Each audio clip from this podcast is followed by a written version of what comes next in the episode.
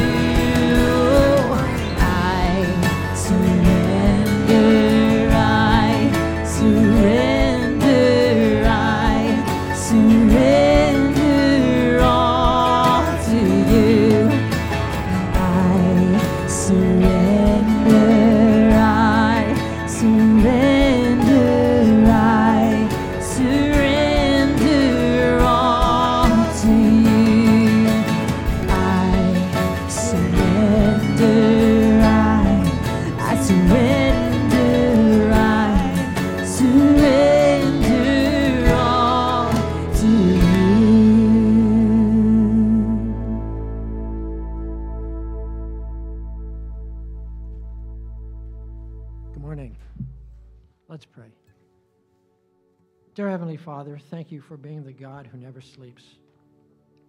Thank you for always being here, even when we're not always there for you. Thank you that you love and you want the very best for us. Thank you for your promise that you will never change. Today we are feeling very overwhelmed and concerned with the war that's going on in Ukraine right now. Father, the destruction and death that's happening, Lord, is just too overwhelming to even think about, Lord. Lord, be with our brothers and sisters in Ukraine. Lord, for the priests, pastors, rabbis, and all the other people, Lord, to share your word and to be a light, that they would be a, a lighthouse, Lord, for your word and for your love. We pray, pray for your perfect peace to happen. Lord, be with them, protect them as much as you can, Lord, and ask that you just, that your name would reign supreme and sovereign over this whole thing. The Bible says that you are not a God of confusion, but of peace. Please help us to rest in your love and the peace that surpasses all understanding. Help us to feel your love and your comfort. Help us to be still and know that you are God and that you will take care of us just like any loving parent would take care of their children. Your word says to cast all of our anxieties on you because you care for us. Let us turn all of our burdens and concerns over to you, Lord. Please guide our every step and help us to be attentive to your loving direction. Lord, be with Pastor Steve as he shares your word today. Let us always be mindful, Lord, of the pe- things and people that are happening in this world. And that we pray for our world, Lord, and we pray for our leaders. But we thank you for you, Lord, to be there for us. Amen. Thank you, Andy. Well, good morning, La Jolla Community Church. How's everybody doing this morning? Good? I hope so. I'm here, so you should be excited. One of the things that I absolutely love about our church, it doesn't matter what kind of emotional turmoil that the week has had, and I don't know about you guys, but it has been an emotional week for me. But when I show up here, the love and the joy that this church just embodies and experiences is absolutely wonderful. I've gotten to check in with some new friends, some old friends that I haven't gotten to see in a while. Kellen, where are you at? It's just been awesome to come to church and feel loved and cared for despite the chaos that is the world. So if you find this place your home, we are so thankful that you are a part of the wonder and the joy that we here at La Jolla Community Church are trying to share. We thank you so much. Well, with that, my name is Ryan Sylvia. I am the Director of Youth Ministries here at La Jolla Community Church. And I'd love to bring everybody's attention to our fun little bulletin you should have gotten on your way in. If you notice right in the top half, that part rips off. This week is especially important because we've got a really fun event coming up on Wednesday is Ash Wednesday. I don't know about you, but I kind of forgot this was happening. It snuck up on a lot of us. But Ash Wednesday is going to be a really powerful service. You're not going to want to miss it. 6:30 here in the sanctuary. Please join us. Take this top card home. Invite somebody. Let them know, "Hey, I know you're not doing anything. I'll take you out to dinner afterwards. Come hang out. Come to church with us." Please, please take this top half home. I don't want to see any left around. Invite somebody to church. We would love, love, love to have them join us. The bottom half of this card is for you while I'm in here. I'm not going to be upset if you're writing while I talk, I promise. But this first card says, Get connected with us. This is how we get you connected and plugged into some of the wonderful and amazing ministries that we've got going on here at La Jolla Community Church. Some of you have made seen some of the slides of some of the events that we've got going on. We got a board game night, lots of fun things coming up. So if you would like to be involved in any of our ministries, please take a moment, fill out this card. Let us know how we can get you plugged in, connected, and involved in some of our awesome ministries here at church. And then if you flip over right on the other side, it says, Let us pray for you. I absolutely love every single week we have a dedicated team of prayer warriors that prays individually over every single prayer request that gets turned in. It could be as simple as, hey, I'm struggling. I need a little help. You know, need some financial support, or it's this week has been emotionally exhausting and I can't even open my news app anymore. I'm so tired whatever you've got prayer for, whatever you need, please, please, please take a moment. We want to pray for you. We want to support you. We want to love on you. So please take a moment to fill out that prayer card. And you can take both sides of this and drop it off in the baskets or in the offering box that is mounted on the wall on your way out. Well, again, we thank you all so much for joining us on this wonderful Sunday morning. And with that, I'm going to invite Pastor Steve up to lead us in a message. Thank you, Ryan. Uh, so, big question for you How does God's story shape yours? That's the series we're in. Uh, we're asking that question. Uh, we're looking, uh, we're working our way through the Old Testament. Uh, some of you, I imagine, uh, I won't ask for a show of hands, uh, just the idea of the Old Testament sounds a little on the borderline of irrelevant. Uh, why do we need the Old Testament? We're New Testament people. You know, Jesus, you've heard of him. He's come. It's all done. Um, one of my favorite Old Testament scholars is a guy named John Goldingay. for many years, he taught at Fuller, but he's originally from Oxford University, and he's back in Oxford now he asks the clever question um, Do we really need the New Testament? Uh, because everything we need in faith is in the Old Testament. Uh, what Bible did Jesus use? The Old Testament. Uh, when he talked about the Word of God, he was quoting the Old Testament. What was the Bible of the early church? the Old Testament, the Tanakh, the Torah, the prophets, the writings, uh, Torah, uh, ta, uh, the, the prophets, ne, Nevi'im, and the writings, Ketuvim, so ka, so Tanakh. That's the acronym for the Old Testament, the whole Testament, the First Testament. And so we're, we're working our way through asking how does God's story shape ours? Uh, specifically, how does I, you know, we ask as a question, how does it shape yours? How does it shape mine? How does it shape ours? And so we're talking today then about priests and prophets, which is, if, the, if talking in the Old Testament is borderline irrelevant, we've just gone over the line. Now talking about priests and prophets, it's like, really? Uh, does that really matter anymore? If somebody came up to you on the street and said, I am a prophet of God, I have a message, you would keep walking if you look for some small change or something, like, here's, here's a buck, get a cup of coffee, you would just be like, really, a prophet? Or, or if, if, if one of your children uh, looked up from their bowl of cereal before school and said, you know what, I just feel like I have this prophetic ministry with my fellow, you know, pre through K students. You know, it's been a great year in fourth grade. I'm feeling like my, prof- my prophetic tendencies are really coming together. You know, you say, oh, dear Lord, what's happened to our child? Uh, and that would be the wrong response, actually, because really, um, faithful priests and true prophets were God's gift to Israel and us. Let that sink in. Uh, we need more prophets and priests and uh, you know pastoral people in La Jolla. I can tell you from living here for uh, 26 years, we need way more prophets and priests in La. Uh, I don't care what they drive, what their zip code is. You know, um, we need a 92037. We need a, you know, uh, you know, 92121. We need this whole area, this whole cluster around UC San Diego. Uh, we need it filled with prophets and priests. Uh, why? Because they are God's gift to us. And the worst thing we can do is to treat their stories as relics of the past. Why? Because they still speak. All these prophets uh, and the message of these pastors, these priests, speaks to us. Uh, they're speaking right now in Ukraine.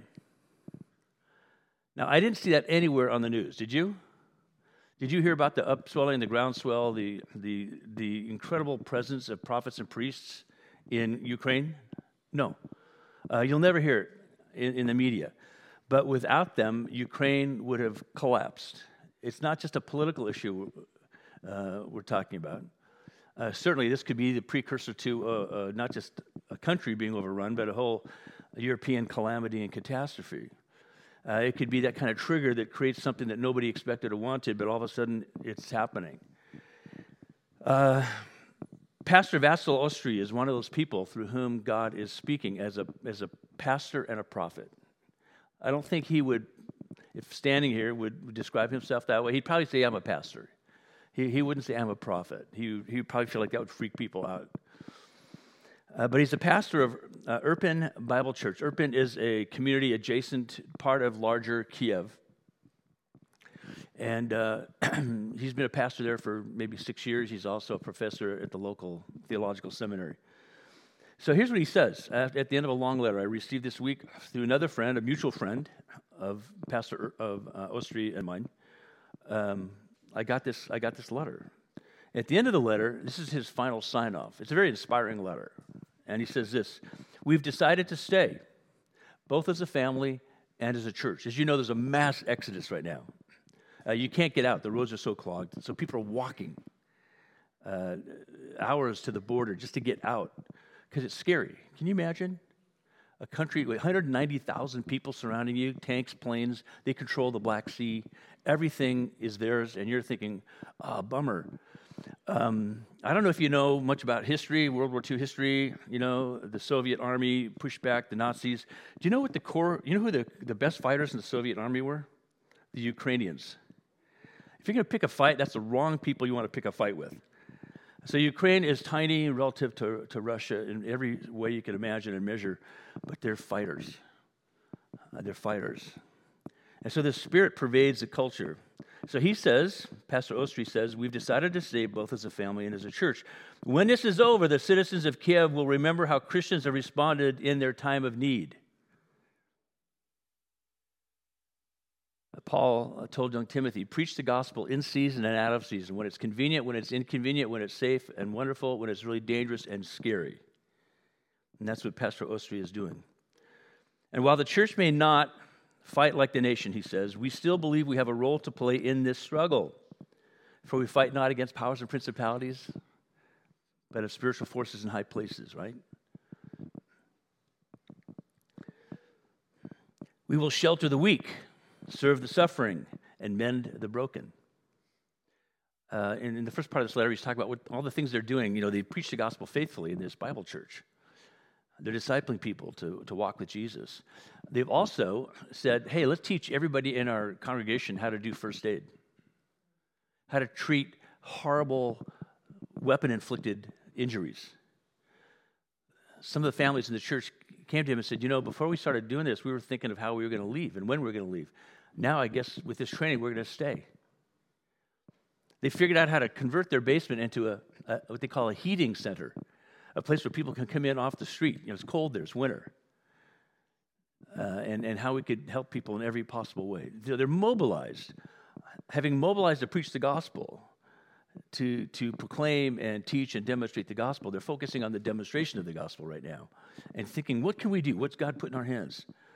And so he says, we still believe we have a role to play in the struggle, sheltering the weak, serving the suffering, mending the broken. And as we do, we offer the unshakable hope of Christ and his gospel. While we may feel helpless in the face of such a crisis, we can pray like Esther. Now, there's a gutsy move.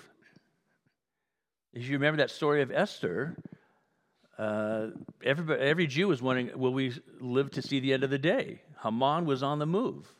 And he'd figured out a way to co opt all the levers of power to destroy, to crush uh, the Jews. He says, Ukraine is not God's covenant people, but like Israel, our hope is that the Lord will remove the danger as he did for his ancient people. And as we stay, we pray the church in Ukraine will faithfully trust the Lord and serve our neighbors. Now, this starts with him trying to explain to a six and eight year old what's going on. Imagine you having a six year old, uh, an eight year old in tow, old enough to know that something's going on, old enough to feel the fear, to see the, the chaos ensuing and, and, and happening around them. And now you have to explain to them here's why we have to have a little bag packed in case we have to go away. Where are we going? We don't know. When are we going, Daddy? I don't know. But until the Lord tells us to go, this is our home, this is our church, and this is who we are. Do you feel like that's a pastoral prophetic kind of a message? If you think in your head that a prophet is somebody who's foretelling the future, you've got a dinky little part. You got the top of the, the iceberg in view. The heavier part of the iceberg, of the ministry of a prophet, is to simply tell the truth, to proclaim God's word in ways that speak to the moment. From the context of, of God's whole history, we now speak in the moment. That's why this history matters. If you don't know your history, you can't say, just like Esther. Because remember what Esther said to her Uncle Mordecai when he, he explained the danger they were in. And she had a really key role to play. And she said, Yes, but, but I might die. And remember what dear, loving Uncle Mordecai said? This, she was precious to him like, a, like she was his own daughter. She said, He said, uh, You might die. But God has raised you up for such a time as this. Live or die, we belong to Him. Does that give you goosebumps? Does that give you a sense of deep emotion welling up? It does for me. I want to pray right now for Pastor um, Vasily and um, the church. Lord Jesus, uh, as Andy prayed for the people in Ukraine, we pray specifically uh, for uh, Pastor Ostry and his family and uh, this thousand member church in this place that we don't even know about. Uh, we have no idea what, what Irpin Bible Church is like. We don't really know what Kiev is like. Uh, we might have an idea. Perhaps we've been there, you know, traveling through, or we've seen the news reports. But Lord, you know that place intimately. You've raised up your people in that place. And Lord, I pray that you'd protect them, you'd lead them, you'd guide them. Uh, they, they are your people in that place showing your love and your care, speaking your word uh, uh, forcefully, boldly, humbly, appropriately. So, Lord, we pray for them and we pray for ourselves that in the, in the catastrophes that we face individually, as families, as a community, as a country, and all those things that challenge us in our faith and push us beyond limits we thought we even had, uh, you would be faithful to them even as you are to us. We pray this in your high and holy name. Amen. So, priests serve God by leading and serving the people and being faithful to God. That, that's the simplest description I can, I can come up with for a priest. It's not just a person officiating at services. And if you read the, you know, the, the literature about the priests, Leviticus, Levi, it, the whole book of Leviticus, as we talked about, is about what the priests were supposed to do and how they were supposed to do it. But the question we want to come back to over and over again is why? Because we were made for God, we are made for a relationship with Him. So the priests are saying, here's how we have a relationship with the living God. Here's His standards, uh, here's what he calls us to do and be. And the prophets served God by speaking his word faithfully to people. The penalty for an unfaithful prophet was death, because especially when you're talking about things that have an immediate impact and meaning, but that have future implications, if you speak to those future implications and they don't pan out, you've been revealed as a false prophet. Uh, when I we lived in uh, Orange County for a very long time, um, serving a church there in Newport Beach, right across from Newport Harbor High. And one of our uh, a, a, neighbor, not not adjacent, but you know, in the in the community, so you know, three or four blocks away, was a pastor of one of the largest churches in Orange County at the time, one of the biggest movements in the in the in the country. And I, I knew him, I knew him, and loved him dearly. He was, and we've had great conversations. Uh, his name was Chuck Smith, and he started a church called Calvary Chapel. He was a godly, great man, and he made one glaring error. He kept predicting when Jesus was going to return. And the glaring error was that he could say it and get away with it. But I knew people who would say, I didn't go to college because Pastor Chuck said, Why would you waste your time going to college? Jesus is going to return. Why would you do that? Jesus is going to return. Hey, you want to go to college? Okay, but Jesus is going to return. You're going to go to cemetery? Oh, I mean seminary? because he thought anybody who went to seminary was co opting their faith to the nth degree. You go to seminary to compromise everything you believe. When I was an adjunct professor at Fuller Seminary, it was great to see Calvary Chapel students coming in. And I, always, I would always ask them, hey, it's kind of interesting that you're here. And they go, yeah, I know. It's about time. Uh, one of the greatest uh, Calvary Chapel churches in San Diego County, North Coast Calvary Chapel. Uh, fantastic church. Mark Foreman, the pastor there, is a graduate of Fuller Seminary. So a false prophet is not necessarily a mean, vindictive person trying to hurt you. It's a person who is somehow speaking beyond what really God has given them the authority to say. So I'm not dissing Chuck. Plus, he's not here, so he can't do anything hurt me. You know, so no, and he was a great fan of our church. He was a huge supporter of our church. He was very encouraging uh, uh about our church.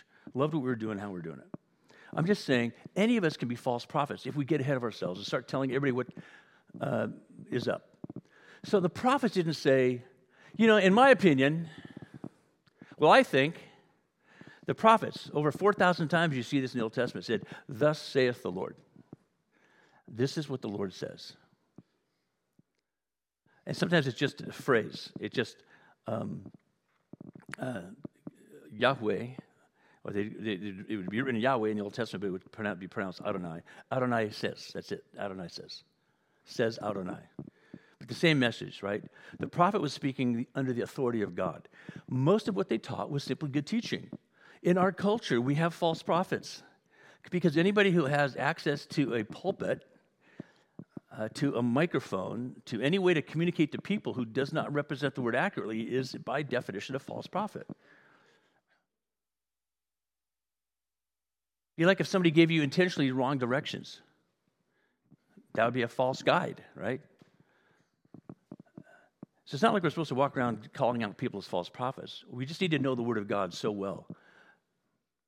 If somebody hands you a counterfeit bill, you can't keep up with all the ways bills can be counterfeit. You just have to know what a real bill looks like. And so the priests faithfully bringing people to God, the prophets faithfully bringing God's word to the people. So they're God's messengers saying, Thus says the Lord, not well I think or in my opinion. So the prophets confronted and comforted the people. I mean, really, as I thought about this week, how would I summarize how they would comfort and, and confront the people? The prophets would literally say, you can see this over and over again, they would say, it's okay. It's going to be okay. Usually, though, after they said, it's not okay, uh, that's not okay. Uh, sacrificing your children to Molech, not okay. Worshipping the Baals, the false gods, putting up an Asherah pole, not okay. Uh, treating the people with injustice and immorality, indifference, impunity, um, mm, not okay. So if you want to remember what the prophets did, it was to say anything that doesn't square with God's word, not okay. And in the face of any calamity or catastrophe, because God is with us, it'll be okay. Let that sink in. Though we die, yet shall we live. I imagine that's probably what uh, Vasil Ostri is saying today at the end of a long Sunday. You know, it's, it's dinner time there now. He'd be saying, Well, I lived another day, thank God. But if I die, I'm with him. So their primary focus, these prophets' primary focus, and really the priests as well, was calling people back from idolatry, immorality, and injustice. Those are the big three idolatry, immorality, and injustice. I'll say it one more time so if you want to write it down or, or memorize it. Uh, what were the prophets and, and the priests about? Confronting idolatry, immorality, and injustice. How we relate to God, how we relate to ourselves, how do we relate to our fellow people. Do you notice the, the, the incredible staying power of idolatry, immorality, and injustice?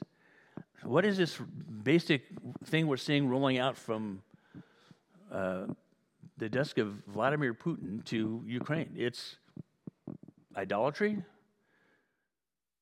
He claims to be part of the Russian Orthodox Church, and he's attacking a Christian nation, a nation that declares itself as a Christ centered nation.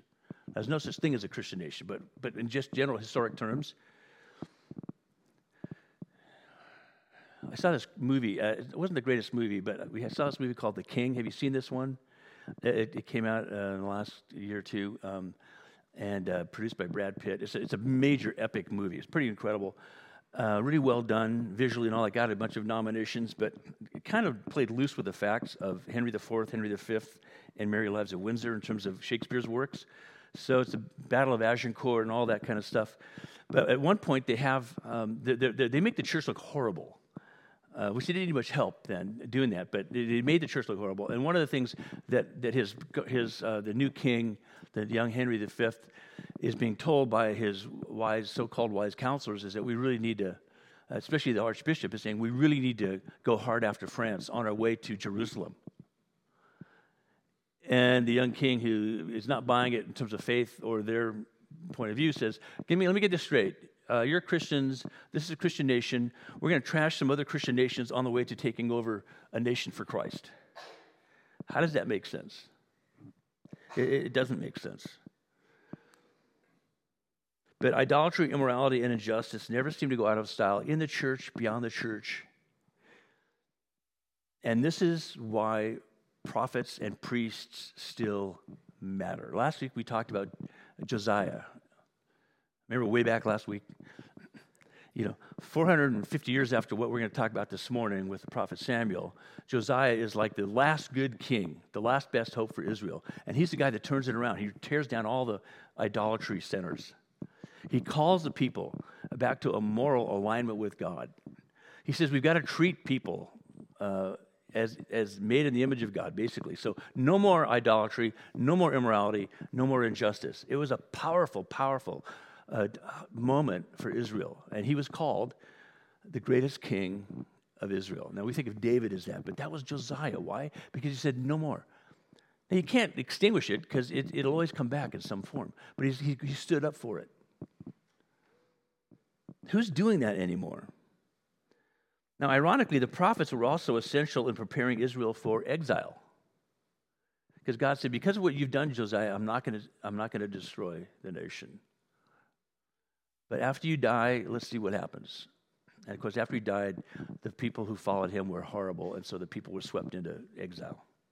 But the prophets, like Zechariah and Jeremiah during Josiah's time, were saying, It's not okay. You'll be going into exile. But they said, But it's going to be okay, because God will be with you there and he'll bring you back. And we're going to talk about that next week. But the prophets, of course, were ignored, threatened, rejected, killed, and, and occasionally listened to. That was kind of like the, the hope, but usually, uh, very rarely did that happen. Uh, John the Baptist was the last Old Testament prophet and the first New Testament prophet. Maybe you don't think of John the Baptist that, that way. Son of a priest, so really he's in the priestly line, a Levite. But he was the last of the Old Testament prophets and the first of the New Testament prophets. And he was so faithful to the Lord. And what, did, what happened to him? He was killed for standing up and speaking out. So the priests and the prophets remind us that we live in a fallen world affecting everyone, and that you can even do the rightest thing you can think of, and you might suffer and probably will suffer for it. You've heard the phrase, no good deed goes unpunished. So the idea isn't to say, hey, I'm going to make uh, myself uh, suffer so I look really impressive. No. In the early church, uh, in, the, when the, when in the Roman Empire, redacting to the movement of Christ as it's growing, it's freaking them out. Only one God, sees Caesar, and we don't know who Jesus is.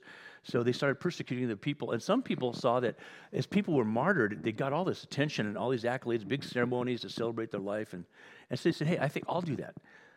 And so the church had to distinguish between martyrs. This is okay to be a martyr this way. It's not okay to be a martyr this way. Don't go running in front of a Roman soldier saying, I'm a Christian, you knucklehead. They said, don't do that. There's no glory in just making, you know, committing suicide by centurion. The idea is we're living for Christ, and that's, that's its own reward. But the fact is, speaking prophetically or functioning pastorally costs you something. But what it costs you is small compared to what it gains you. And what, not just we're doing it for the gain, but for the, for the, not for the glory of the Lord and my glory as well, but rather this is where I feel most alive when I'm doing God's will as a prophet, as a priest. And so the prophets and the priests call us to God so that God can make us partners with Him in redeeming the world. That's their role to this day. Prophetic voices, pastoral voices saying, Hey, how are you doing walking with the Lord? What has He put in your hand that you could use to glorify Him and bless people in His name?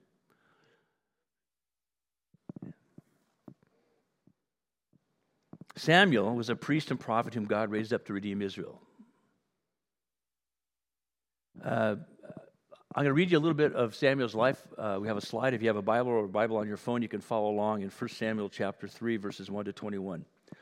So, Samuel, uh, by the way, you notice that, that uh, in every case in Israel's history, whenever there's a king, there's a, there's a, a prophet as well. There's always a prophet paired with a king. Not like the people would arrange this, God would arrange this. There was always a prophet holding the king accountable and the people accountable. Because remember, God didn't necessarily think the people needed a king. He said, I'm your king. But the people said, No, no, no, we've got to have a king. Everybody has a king. Don't you know anything? God said, Fine, you have a king. So, from starting with Saul, who was the prophet? Samuel. Uh, who, when David became king, who was the prophet? Samuel uh, when, when Samuel died, Nathan was raised up by God to be the prophet to David. Remember, David's in David's cover up with Bathsheba, it was Nathan who said, You are that man, and called him to repentance, and that's how we get Psalm 51. Nathan was a prophet to Solomon. Solomon, you wanted to be wise. What you're doing, marrying all these women and worshiping their gods, not wise. Not okay. Then, when the, when the kingdom divided into two, a northern kingdom, Israel, the whole country is called Israel, but when it was divided, the northern tribes, 10 of them, called themselves Israel, the southern tribes, and the southern region called Judah, Israel and Judah. Israel goes to exile first, like in the, in the 8th century, 750 something. Uh, then in uh, like 587, the southern people were taken out to exile as well. So even on all those kings, uh, all the way down, uh, there's prophets matched with those kings, several prophets probably, in, in many cases. So Samuel was the last judge of Israel. Remember, after Moses uh, hands the baton to Joshua, Joshua leads the people into the, into the, land. They're setting up shop. They're, they're figuring out what to do, and they don't have a king. But God raises up these things called these people called judges. Uh, Samuel, I mean not Samuel, um, you know Samson, uh, Deborah, et cetera, et cetera. And the last of these, of course, is Samuel. And then he also becomes the high priest, succeeding a priest named Eli. So here's Samuel, who's both a, a priest and a prophet and a judge. He's a very powerful person, uh, as you'll see. And so he had authority and credibility. Why? Because it was rooted in humility and vulnerability. This is the amazing thing about Samuel. And, and really, it's supposed to be the, the, the profile for every prophet and priest. Because of one's humility and vulnerability, you have credibility and authority. When you assume that your authority and credibility is because you're so awesome and you're so powerful, you lose vulnerability. I'm not going to listen to you. And you lose humility. I'm not going to change my mind or submit to you. So the boy Samuel um, comes to live uh, with this priest, Eli, in a place called Shiloh, is where the tabernacle that had been traveling around with the, Is- the Israelis. When they finally landed in the land, they said, okay, let's go to Shiloh, a town in the hills.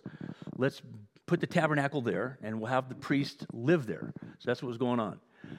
Samuel's mom, Hannah, can't conceive. She is a second wife um, and who can't conceive. The other wife is having all these kids and going, hey, nice job having kids. And so she's heartbroken. She's a godly woman. Uh, she goes to the temple for a feast and, and she's praying, praying, praying. And she's praying so intently. And of course, it's a feast because they, they, they were celebrating, um, I think, Passover. And uh, Eli is so out of it as a priest. He sees her and he thinks she's drunk because she's just woman like talking. He goes, "Lady, you shouldn't get drunk at these things." He said, "I'm, I'm, I'm not drunk. I'm praying my heart out that God would give me a child, and if God gives me a child, I'm going to dedicate him to the service of the Lord." Talk about a prophetic rebuke to Eli. She goes home. She conceives. She has more children, but the first child, Eli, she's going to commit to the Lord. After she said, "I'll keep him only until he's weaned," which a normal mom would say that's about 18. Um, uh, but of course, you know, eventually she says, uh, "Okay, I'm going to take him." They bring him to Eli. So we pick it up in chapter three. The boy Samuel ministered before the Lord under Eli. In those days, this is a sad commentary. The word of the Lord was rare. There were few visions. One night, Eli, whose eyes were becoming so weak he could barely see, was lying down in his usual place. The lamp of God had not yet gone out. Uh, this is a reference to the candelabra that was lit every evening in, in, in the holy part of the, the, the temple compound. Uh, and, and so the fact that it was lit tells us it was night. Uh, it doesn't say anything else about it, but you know, it's kind of one of those interesting things. You go, hmm, the light of the Lord had not yet gone out. I guess that's reminiscent of the fact that God always leaves himself without a wit- with a witness. That Jesus is the light of the world, right?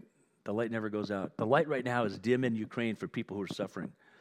But people like Pastor Vasily are saying, no, no, no, no. The light of the world is with us. He's here. And so Samuel was lying down in the house of the Lord, going to sleep, and this is where the ark of God was. It was a holy, holy place. Then the Lord called Samuel. Samuel answered, Here I am. That's that famous line, Hineni, here I am. Isaiah said it in the temple, Here I am. And he ran to Eli and said, Here I am, you called me. But Eli said, I did not call, go back and lie down. He's like, Oh, okay. So he went to lie down. Now he's probably a teenager at this point. Again, the Lord called Samuel, and Samuel got up and went to Eli and said, Here I am, you called me. My son, Eli said, I did not call, go back and lie down. Now, Samuel did not yet know the Lord. The word of the Lord had not yet been revealed to him. Is this not a pathetic, heartbreaking commentary on what the state of Israel was? He's living in the most holy place, the place at the center of the people's worship, and Eli has never taken the time to teach him the word of the Lord or how to listen to the Lord. Meanwhile, Eli's grown sons, who are also priests, are cavorting with women, uh, getting drunk, misusing the, and misappropriating the, the resources of the temple. And so God has said, They're done, and you're done. Heartbreaking, heartbreaking moment. So Eli told Samuel, well, I said, the third time the Lord called Samuel, and Samuel got up and went to Eli, Here I am, you called me. That's funny in the language here, you know, he starts with saying Hineni. By the, by, as he goes on, it's like he just goes, Hini. It's like, first he says, Here I am. Now he's going, Here. uh, present. You know, what? Then Eli realized that the Lord was calling the boy, so he told Samuel, Go and lie down, and if he calls, say, Speak, Lord, your servant is listening. So Samuel went and lay down in his place. The Lord came and stood there, calling as at other times, Samuel, Samuel, Shmuel, Shmuel. Then Samuel said, Speak, for your servant is listening. I hope you can memorize that because that is the appropriate response to God. You got a little hunch that I'm supposed to do something. I need to be looking at something in me or around me. I don't know if that's last night's pizza or is this really God speaking to me? So just start with this Lord, speak, your servant is listening. And see where that takes you. And the Lord said to Samuel, See, I'm about to do something in Israel that will make the ears of everyone who hears about it tingle. Something big is up. At that time, I will carry out against Eli everything I spoke against his family from beginning to end. For I told him, I told him that I would judge his family forever because of the sin he knew about. His sons blasphemed God, and he failed to restrain them. Therefore, I swore to the house of Eli, the guilt of Eli's house will never be atoned for by sacrifice or offering. Now, this sounds like, whoa, I thought God forgave people. Right. But it will never be atoned for by sacrifice or offering. How will it be atoned for? Repentance. Just offering an empty sacrifice. Yeah, yeah, yeah, okay. God likes to forgive. I like to sin. It's an awesome relationship. Not so. That's not okay. Uh, but to repent uh, is the appropriate sacrifice we bring in Jesus' name, right? So he says, uh, says Samuel lay down until morning and then opened the doors of the house of the Lord. He was afraid to tell Eli the vision, but Eli called him and Sam, um, said, Samuel, my son. Samuel answered, Here I am. What was it he said to you? Eli asked. Do not hide it from me. May God deal with you, be it ever so severely, if you hide from me anything he told you. Now, this is Samuel's humility and vulnerability being revealed. He could have said, Ah, oh, not much, you know, hey, have a nice day, hope you get a good night's sleep, everything is looking good. Instead, and now, of course, Eli already knows what God has told him. So, Samuel, oh, well, this is what he told me. Can you imagine your young boy in the presence of the Lord in this temple, in front of the high priest? Your mother has dedicated you know, is praying that you would, you know, be this godly man in this godly place. If she only knew. And you're in this conflicted moment of deep vulnerability and humility in, a, in the presence of somebody with no credibility but all authority. So Samuel told him everything, hiding nothing from him. Then Eli said, He is the Lord. Let him do what is good in his eyes. So you hear this resignation in, in Eli's voice. Like, yeah, I pretty much failed. I didn't do what I could have done, I should have done. I'm an old man. It's almost over for me. And I'm leaving you with a mess. The Lord was with Samuel as he grew up, and he let none of Samuel's words fall to the ground. And all Israel from Dan to Beersheba, from the highest north by um, Mount Her- Hermon, at Dan, all the way down to Beersheba. That's the last part in the Negev before you get the open desert to Egypt Recognize that Samuel was attested as a prophet of the Lord. The Lord continued to appear at Shiloh, and there he revealed himself to Samuel through his word. So, if, if idolatry and immorality and injustice uh, are this unholy triumvirate, this unholy trinity that we see over and over and over and over again, what was the antidote? Well, for Samuel, the antidote to idolatry was loving God by offering himself as a living sacrifice. Uh, the antidote for immorality was listening to God and then obeying his word. Uh, the antidote to injustice was living for God, ordering his life in God's kingdom values. So he spoke truth to power to Saul. When he brought him on board as king, as God led him, and when God said he has corrupted his position as king, I am, I am removing him, Samuel had to bring that message too. When, as, as Scott Schimmel so wonderfully did a couple weeks ago, talking about how Samuel was there trying to figure out who was supposed to replace Saul, and he's in front of all of the brothers, David's brothers. That was a fan, I listened to that message, fantastic message from Scott.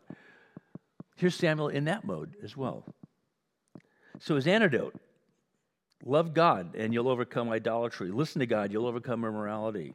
Serve God, you'll overcome injustice. Samuel embodied all that, and he sets a standard for us, for us as priests and prophets, pastors and prophets. If, if, the, if the word priest makes puts your teeth on edge, uh, pastor. He is the embodiment, he's the standard, the high standard for all prophets and pastors. The issue isn't, well, I could never be Samuel. Who cares? Be you in Christ. You know what Mike, Mike Trout and I have in common? You know who Mike Trout is? I think he's the highest paid baseball player out there, $250 million contract. Mike Trout and I are like this in identity. Why? He played catch, he plays catcher, I played catcher. He plays baseball, I played baseball. Now it drops off radically after that between me and Mike.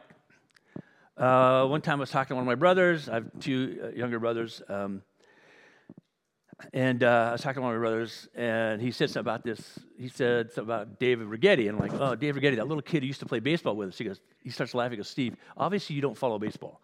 I said, what do you mean? I, you know, I know little Dave Righetti. What does that have to do with baseball? He goes, well, little Dave Righetti is now 6'4", and he's rookie of the year and the star pitcher of the Yankees. I'm like, little David Righetti? He goes, yeah. The kid we played baseball with, yes. But you see what I'm saying?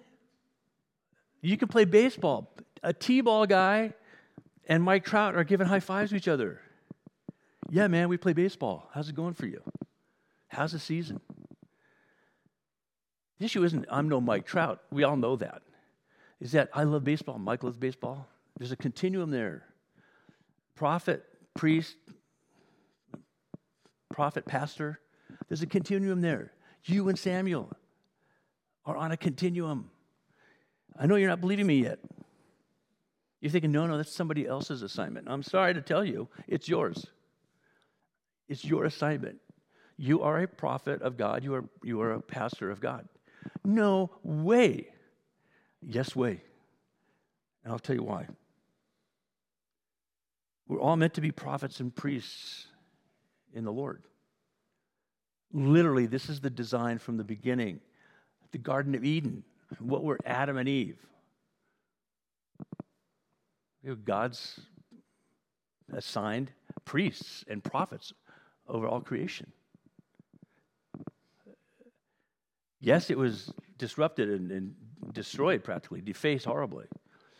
But that's, of course, what the whole story of the Bible is about to, rest, to restore that, to bring that back. We're inundated by secular pundits. We need more godly priests and prophets, don't you think?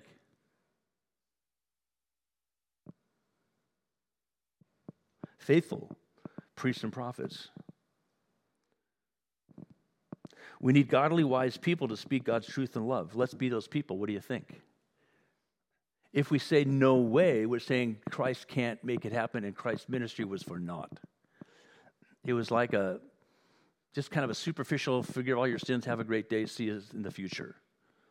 But no, it wasn't just that. It wasn't that now you're saved, just kind of wait for a while until you die and go to heaven. Mm-mm, not, not, not true. It's something now, it's for you now. It's about having biblical knowledge accruing as you're doing Bible study and you're getting biblical wisdom. It's about your commitment to personal growth that results in you becoming a person of emotional intelligence. It's about you having a missional heart for what God's doing in the world. You say, I think I'll develop some ministry skills how to pray with people, how to listen to people, how to care for people, how to encourage people, how to support them in their work, how to lead the work, whatever that might look like for you. Now, let me give you the biblical basis for this. This is not just me being thinking romantically about, well, gee, just like them, let's us be that. Rather, I'm just quoting God's word to you. I'm trying to be a faithful prophet and priest. Right before the people went into the land, what did, um, what did God say to, to Moses? And then God, and Moses said to the people, You will be for me a kingdom of priests and a holy nation.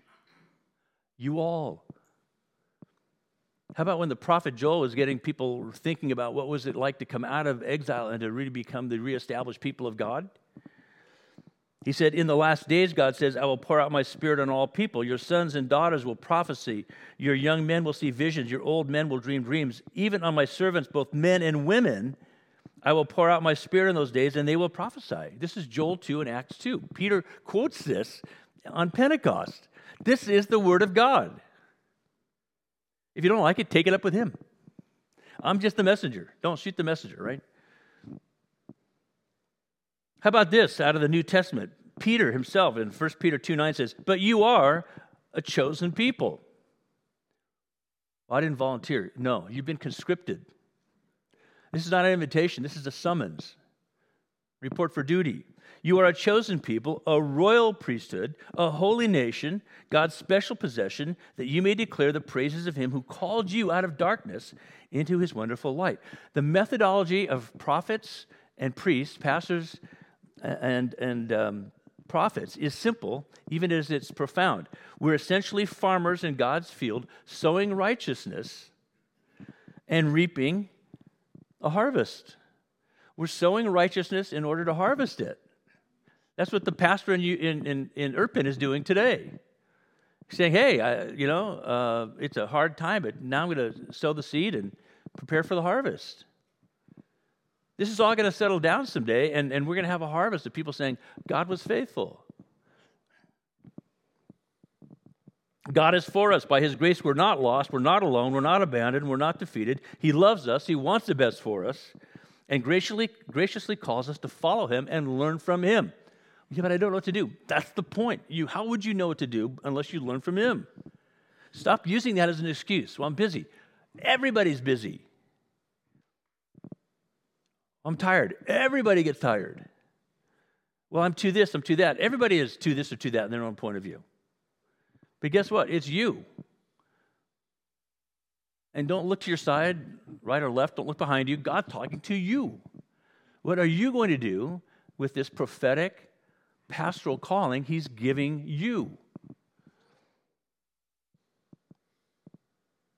What are you sowing and what are you reaping at this stage in your life? By God's grace, you can nurture and cultivate your life in Him in the midst of your very busy life, in the midst of all those big problems that are weighing heavy on you. Well, my doctor just told me, pray for your doctor and pray for you. Pray for your kids, pray for your grandkids, pray for the people who annoy you the most. Uh, Zechariah said this, not by might, not by power, but by my spirit, says the Lord Almighty. It's not about how much can you cultivate in you, it's how can you be cultivated in him, and it's his spirit that makes this possible. Sometimes his spirit works very, very quietly. Sometimes it's very much, wow, that, that's pretty explosive what God did. Some of you will have explosive experiences. Others of you have just this quiet sense of God bringing you along. Again, same continuum, same God. So, this is what Isaiah embraced when he said, Hineni, here I am. This is what Jesus embraced when he said, Here I am, send me. And it's what we must embrace. We see this in, in Isaiah 61 1, we see it in Luke 4 18. The Spirit of the Lord is on me because He has anointed me to proclaim news to the poor. He has sent me to proclaim freedom for the prisoners and recovery of sight for the blind, to set the oppressed free, to proclaim the year of the Lord's favor. That's what Pastor Ostri said this morning to the congregation in Irpin. I just read it out of his letter. That letter is basically his life. It's what he does every day. It's what you and I can do every day in the, in the sphere of influence that we have. It might be a tiny, tiny sphere of influence. You might say, well, I'm kind of a T ball level prophet and pastor. That's cool. That's great. You might be saying, I have so much impact and responsibility. Yeah, then you have a wider audience and, and maybe there's more at stake, but same responsibility. Your purpose in life is serving God pastorally and prophetically in the world.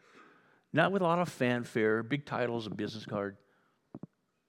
Just you being you in Him. So, whatever vocational clothing you wear, have the mind and heart of a pastor prophet. Why do this? Great. Do it from the perspective of being, wow, I guess I'm some level, at some level, I'm a pastor or prophet. What did that look like? I wish I could go around the room right now and say, oh, okay, I can I'll pick on all of you. Business guy, executive, uh, college professor, uh, person who is really good in the community doing stuff, big big time possessions, big time resume.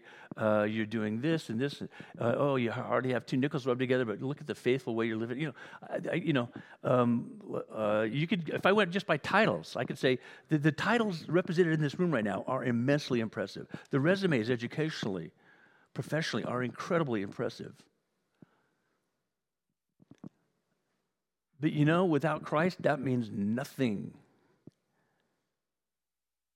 Or to quote Ecclesiastes, Solomon, it's all vanity, it's all vapor. It goes up like smoke. But in Christ, that becomes your portal for being a pastor and a prophet. We're blessed to bear witness to bear one another's burdens and to bear up in adversity. That's everybody's calling as we live out our walk with Christ.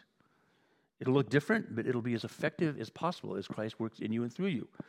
So proclaim God's word and care for people as you live in his love and walk in his grace. That's all it is. I, I, I proclaim God's word in appropriate ways as I care about people. No title necessary, just a God informed commitment to speak and care in his name. So I ask you this question before I pray for us Will you speak and care in his name? It's simple assignment. Will you continue if you're already doing it, or will you start if you're not? Or will you get really more focused if you haven't really thought about it? Will you simply learn to speak and care in Jesus' name? He will show you how. As you put your face in His Word, as you open your heart to Him and His Spirit, as you figure out what is in your hands, and as you gather with other people and say, I have no idea what to do. Do you have any ideas? What are you doing? How is it working for you? And all of a sudden, powerful things happen in a community that's doing that. It's partly why we do the conversations in the next hour. Go out have, a, have, have something to eat, talk to people, come back, and we have a 45 minute conversation. Uh, it's fantastic. Uh, how many of you have been doing conversations, have at least been one time conversations? Raise your hand. It's awesome, isn't it?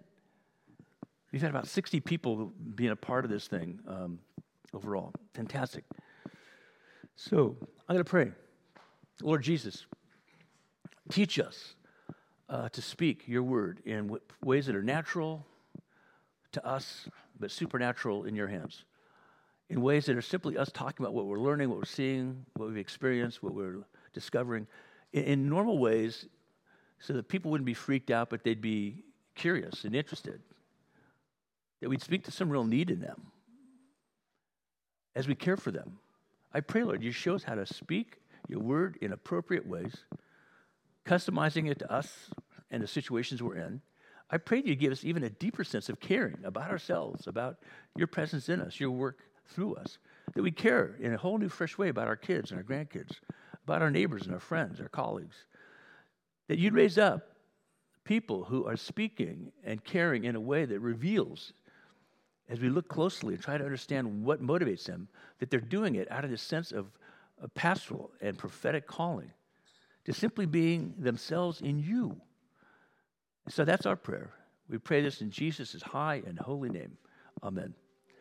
Okay, so as we wrap up our worship time, we're going to have some music. Uh, we do an offering, but the offering isn't give us money. The offering is is you give us you.